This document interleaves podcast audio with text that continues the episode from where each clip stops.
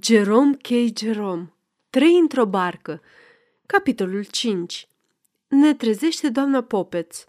Tigoarea de George. Mistificările buletinului meteorologic. Bagajele noastre. Perversitatea ștrengarului.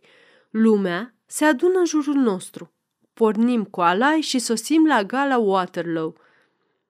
Inocența funcționarilor de la căile ferate din sud-vest cu privire la lucruri atât de pământești cum sunt trenurile. Barca pe valuri saltă ușor. A doua zi dimineață mă trezește doamna Popeț. Știți că e aproape nouă, domnule? Nouă? Nouă ce? Am strigat eu, sărind ca ars. Nouă ceasuri, răspunse ea prin gaura cheii. M-am gândit că ați uitat să vă sculați. L-am trezit pe Harry și i-am spus câte ceasul. Parcă voiai să te scoli la șase, zise el. Exact. De ce nu m-ai trezit? Cum era să te trezesc când nu mai trezi tu? răspunse el. Acu nu o să ajungem pe fluviu decât după 12. Mai bine nici nu te mai sculai. Hmm, am făcut eu. Ai avut noroc cu mine. Dacă nu te trezeam, ai fi zăcut în pat două săptămâni. N-am ciodnănit în felul acesta câteva minute, când, deodată, ne-a întrerupt un sfărăit sfidător, venind dinspre patul unde dormea George. De-abia atunci ne-am adus aminte că mai era și el pe lume.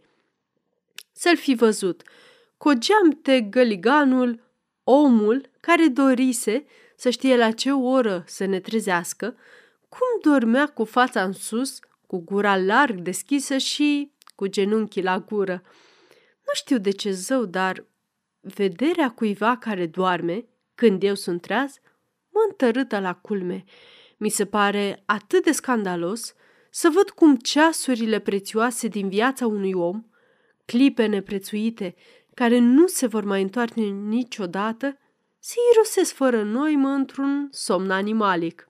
Da, în patul acela zăcea George, prietenul nostru, risipind într-o trândăvie revoltată darul inestimabil al timpului și ne dând nicio întrebuințare prețioasei sale vieți.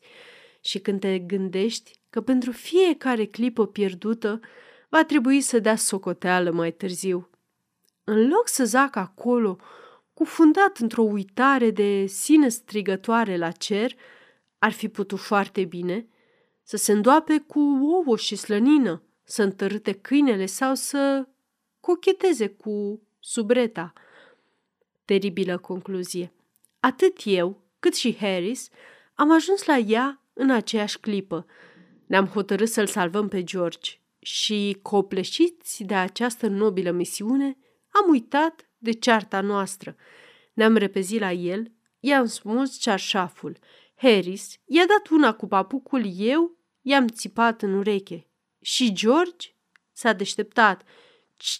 Ce s-a întâmplat?" întrebă el, ridicându-se în capul oaselor. Scoală-te, o sânză!" răcni Harris. E zece fără un sfert. Cum?" strigă el, sărind din pat drept în lighean. Cine dracu a mai pus și ăsta aici?" I-am spus că numai un zevzec n-ar fi văzut ligheanul. Ne-am îmbrăcat și, când am ajuns la lucrurile de toaletă, ne-am adus aminte că am pus în geamantan periuțele de dinți, peria și pieptenele. Periuța asta de dinți o să mă bage mormânt. Așa că a trebuit să coborâm și să răvășim geamantanul pentru a le putea pescui de acolo. Și tocmai bine, când ni s-a părut că am isprăvit cu povestea asta, George ceru ustensilele de bărbierit. I-am spus că va trebui să renunțe la bărbierit în dimineața aceea, deoarece nici prin gând nu ne trece să desfacem iar geamantanul, nici pentru el și nici pentru oricare altul de teapa lui. Nu fiți caragioși, se burzului el. Cum să ies în oraș cu barba asta? Desigur, ar fi o jignire adusă orașului, dar ce ne păsa nouă de suferința omenească? După cum se exprima Harris, în felul lui grosolan, orașul trebuia să o înghită și pe asta. am coborât ca să ne luăm gustarea de dimineață. Montmorency invitase alți doi câini care să-l petreacă și acum se hârjoneau și se încăierau pe pragul ușii. L-am astâmpărat lovindu-l cu umbrela, apoi ne-am așezat la masă și ne-am ospătat cu niște cotlete și friptură reci. E lucru mare să știi să mănânci cum trebuie dimineața, spuse Harris, atacând două cotlete și adăugând că vrea să le mănânce fierbinți. Friptura putea să mai aștepte. George luă ziarul și dădu citire accidentelor de canotaj, precum și buletinului meteorologic, care prezicea ploaie, frig, vreme umedă spre frumos. Poate fi ceva mai abracadabrant? Furtuni, local însoțite de descărcări electrice, vânt dinspre est, depresiune generală în districtele din Midland, Londra și canalul Mânecii, barometrul în scădere. Găsesc că dintre toate neroziile cu care suntem săcăiți, mistificarea cu buletinul meteorologic e cea mai gravă. Previziunile meteorologice arată exact ceea ce s-a întâmplat ieri sau alaltăieri și exact contrariul a ceea ce are să se întâmple azi. Îmi amintesc cum, într-o toamnă târzie, mi-am ratat cu desăvârșire concediul, deoarece am ținut seama de buletinul meteorologic al unui ziar local. Luni anunța, pentru azi se prevăd averse de ploaie, însoțite de descărcări electrice. Am renunțat așadar la picnic și am rămas în casă toată ziua, așteptând ploaia. Și oamenii treceau prin fața casei, în harabale și trăsuri, cum nu se poate mai vesel și mai bine dispuși, în vreme ce soarele strălucea, iar cerul era albastru, fără urme de nori. A, spuneam noi, compătimindu-i pe fereastră, să-i vezi cât de murați or să se întoarcă. Râdeam pe înfundate la gândul că o să se ude ciuciulete. Apoi ne întorceam și scomoneam focul, ne luam câte o carte și citeam sau aranjam colecțiile de alge și scoici. Către ora 12, când soarele inundă camera, căldura deveni de-a dreptul năbușitoare, iar noi ne întrebarăm când vor începe aversele acelea grozave, însoțite de descărcări electrice. După amiază plouă sigur. Ne spuneam unul la altuia. Dacă nu-i udălioarcă, să nu-mi spui pe nume. Ce o să mai râdem? La ora 1, proprietărea s-a venit să ne întrebe dacă nu avem de gând să ieșim, deoarece se arăta a fi o zi atât de frumoasă. Nu, nu, i-a răspuns noi, nu vrem să ne întoarcem murați.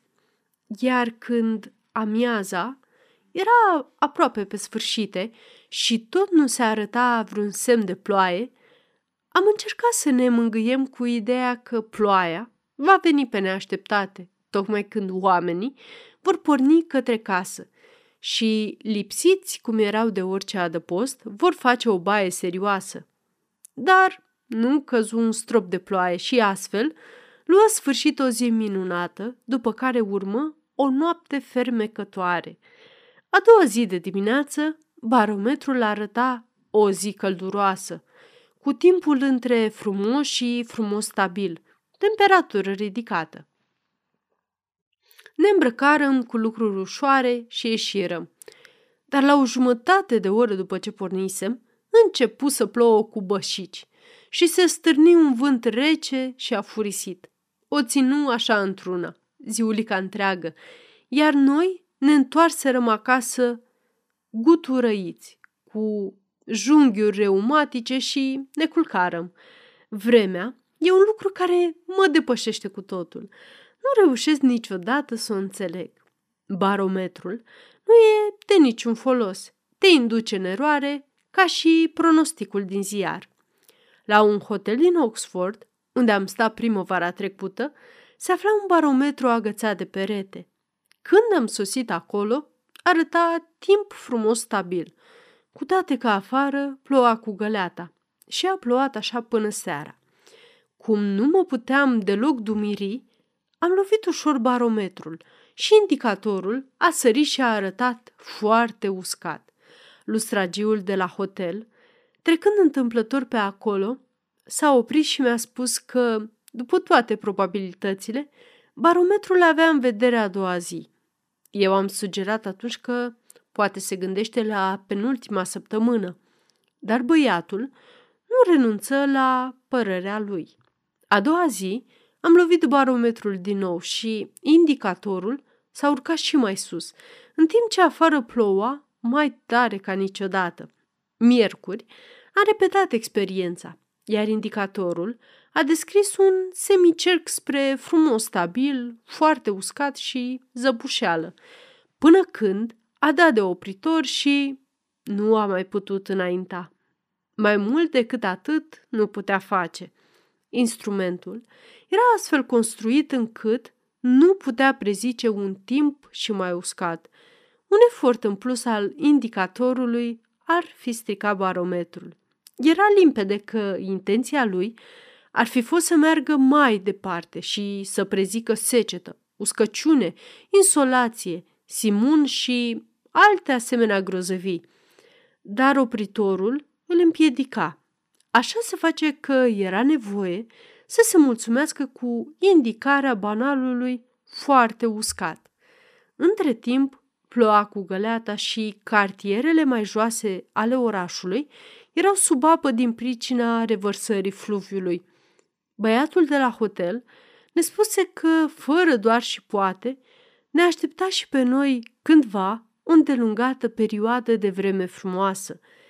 Ne citi apoi niște versuri tipărite în partea de sus a oracolului. Ceea ce am prezis de mult s-a petrecut odată. Ceea ce vă anunț acum va trece îndată. În vremea aceea n-a mai fost vreme frumoasă. Bănuiesc că mașinăria se referea la primăvara următoare. Mai sunt apoi mutele de barometre, cele lungi și drepte. Nu reușesc niciodată să le dau de cap. Au o parte pentru ora 10 ante meridian de azi, dar vezi că nu poți fi întotdeauna acolo la o oră atât de matinală. Un barometru ca ăsta urcă sau coboară pentru ploaie sau timp frumos și mai mult sau mai puțin după vânt. La un capăt scrie în li și la celălalt Eli. Nu pricep ce are legătură bietul Eli cu toate astea. Iar dacă îl cioconești ușor, nu-ți mai spune nimic. Până la urmă, trebuie să-l potrivești după nivelul mării și să-l reduci la Fahrânhrei, dar chiar și atunci răspunsul nu redă nimic. Dar cine dorește să îi se prezică timpul? E destul de neplăcut când vremea urâtă vine și neanunțată, da apoi așa. Profetul ce ne place nouă e moșneagul care, într-o dimineață deosebit de înorată, a unei zile pe care o dorim deosebit de frumoasă, cercetează zarea cu un ochi deosebit de cunoscător și spune Nu, domnule, cred că o să se răzbune vremea. Da, da, se înseninează negreșit. Știe moșul ce spune, comentăm noi, luându-ne ziua bună de la el și pornind la drum. E ciudat cum se pricep bătrânii ăștia să prezică. Și simțim o nefățarnică simpatie pentru acest moșneag, iar faptul că nu se înseninează și continuă să plouă toată ziua nu micșorează de fel. De, ne spunem noi, omul a făcut ce a putut. Din potrivă, față de omul care ne prezice vremea urâtă, nutrim numai sentimente ostile și răzbunătoare. Ce zici? Se înseninează? Îi strigăm noi voioși când trecem prin dreptul lui. Da, de unde, domnule? Mă tem că o să țin așa toată ziua, răspunse el, clătinând din cap. Hodorog tâmpit, bombănim noi. Ce să știe el?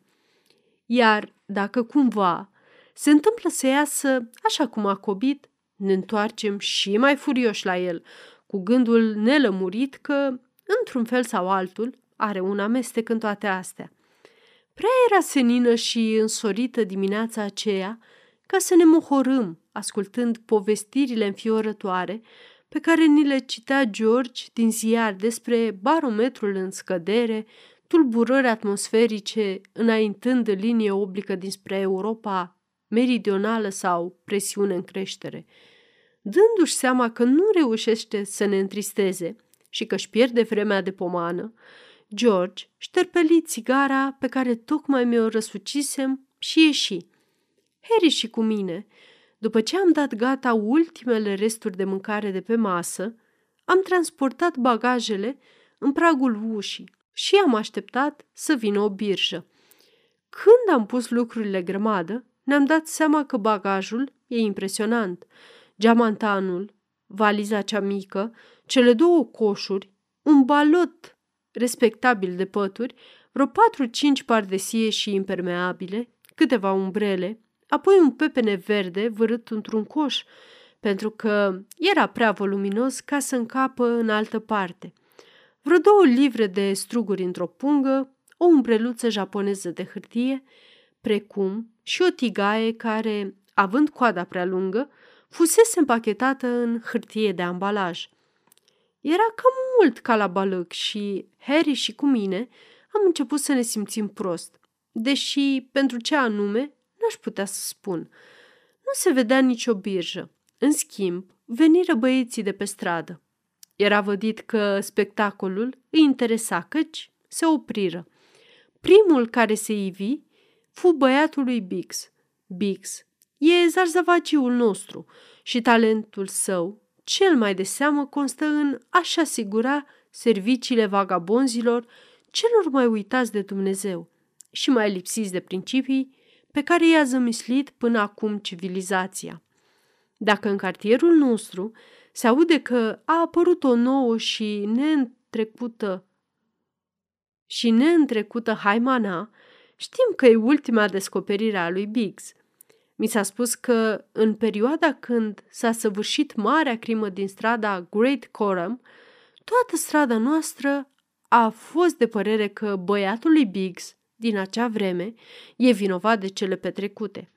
Și dacă nu ar fi fost în stare să-și curească un alibi perfect, când a fost supus unui interogatoriu aspru, încrucișat de către chiriașul de la numărul 19, când l-a vizitat pe acesta, în vederea unei comenzi, a doua zi, după făptuirea crimei, chiriașul de la numărul 19 fiind asasinat de chiriașul de la numărul 21, care întâmplător se găsea acolo în clipa aceea, putea să o pățească urât. Nu l-am cunoscut pe băiatul lui Biggs în epoca aceea, dar după cele ce am văzut de atunci la băieții lui, eu unul nu aș fi acordat prea multă importanță alibiului. Băiatul lui Biggs, cum spuneam, își făcu apariția de după colț. Era grăbit, dar la vederea lui Harris, a mea, a câinelui și a lucrurilor își încetini pasul și se holbă. Harry și cu mine ne-am uitat urât la el. Asta ar fi rănit o natură mai sensibilă, dar băieții lui Biggs, de regulă, nu se pierd cu firea cu una, cu două. El stătu locului la un iard de scara noastră și, sprijinindu-se de balustradă și alegându-și un pai pentru mestecat, ne țintui cu privirea. Era limpede că voia să știe cum vor sfârși toate acestea. În clipa următoare, băiatul băcanului se ivi pe partea cealaltă a străzii. Băiatul lui Biggs îl salută. Hei, partenerul de la 42 se mută!"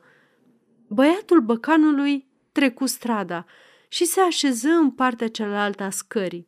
Apoi se opri și tânărul de la lustragerie, postându-se lângă băiatul lui Biggs, iar băiatul care spăla sticle la stâlpii albaștri ocupă o poziție independentă la marginea trotuarului. Nu o să moară de foame, ce zici? zise domnișorul de la lustragerie.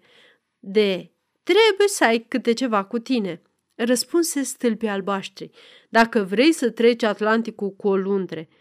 N-au de gând să treacă Atlanticul, se băgă băiatul lui Bix. Se duc să-l caute pe Stanley.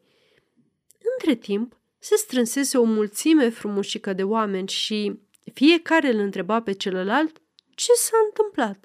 Unii, cei tineri și flușturatici, susțineau că e o nuntă și ziceau că mirele e Harris, iar alții, mai în vârstă și mai serioși, erau înclinați să creadă că e vorba de o mormântare și că eu sunt probabil fratele răposatului.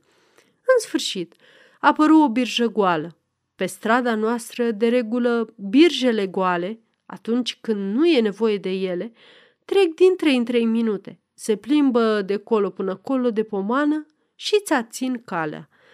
Noi ne-am îndesat întrânsa cu cățel și cu purcel și, gonind niște prieteni de-ai lui Montmorency, care juraseră pe semne să nu se desparte niciodată de el, am pornit la drum în uralele gloatei. Băiatul lui Bings a zvârlit după noi cu un morcov, ca să ne meargă din plin. La 11 am ajuns la gara Waterloo și ne-am interesat de unde pleacă trenul de 11 și 5. Bineînțeles că nu știa nimeni. Nimeni din cei de la Waterloo nu știe de unde pleacă un tren sau, atunci când pleacă, ce destinație are sau, mă rog, ceva de felul acesta. Hamalul care ne-a luat bagajele era de părere că trenul pleacă de la peronul al doilea, dar un alt hamal cu care discută problema auzise un zvon potrivit căruia urma să plece de la primul peron. Șeful gării, pe de altă parte, era încredințat că trebuie să tragă la peronul trenului suburban. Ca să lămurim lucrurile într-un fel, am urcat un etaj și l-am consultat pe împiegatul de mișcare. Acesta ne informă că tocmai atunci stătuse de vorbă cu cineva care a văzut trenul pe peronul al treilea. Ne-am dus așadar la peronul al treilea, dar autoritățile de acolo ne-au spus că, după părerea lor, trenul acela e expresul de sau tampon, sau dacă nu, personalul de Windsor. Dar erau absolut siguri că nu e trenul de Kingston, deși de ce anume erau siguri că nu e, n-au putut să ne spună. Apoi, hamalul nostru se gândi puțin și își dădu cu presupusul că trenul nostru trebuie să fie tras la peronul înalt. I se părea chiar că recunoaște garnitura. Ne-am dus așadar la peronul înalt și l-am întrebat pe mașinist dacă merge la Kingston. Omul ne răspunse că n-ar putea să ne spună sigur, dar că e mai degrabă înclinat să creadă că da.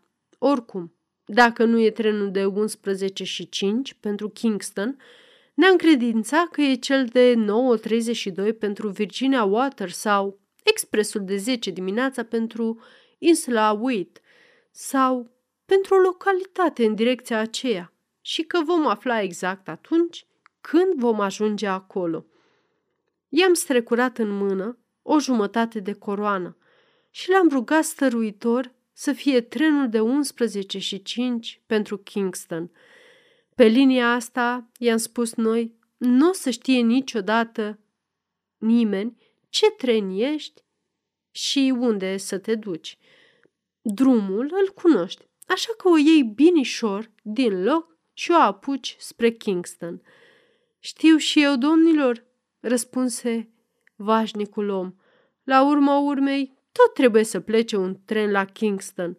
Foarte bine, dați-mi banii. Așa am ajuns noi la Kingston, pe căile ferate de Londra și din sud-vest. Am aflat mai târziu că trenul cu care călătorisem era de fapt unul de mesagerii Exeter și că oamenii au pierdut ceasuri întregi căutându-l la Waterloo. Nimeni nu știa ce s-a întâmplat cu el. Barca noastră ne aștepta la Kingston, chiar sub pod.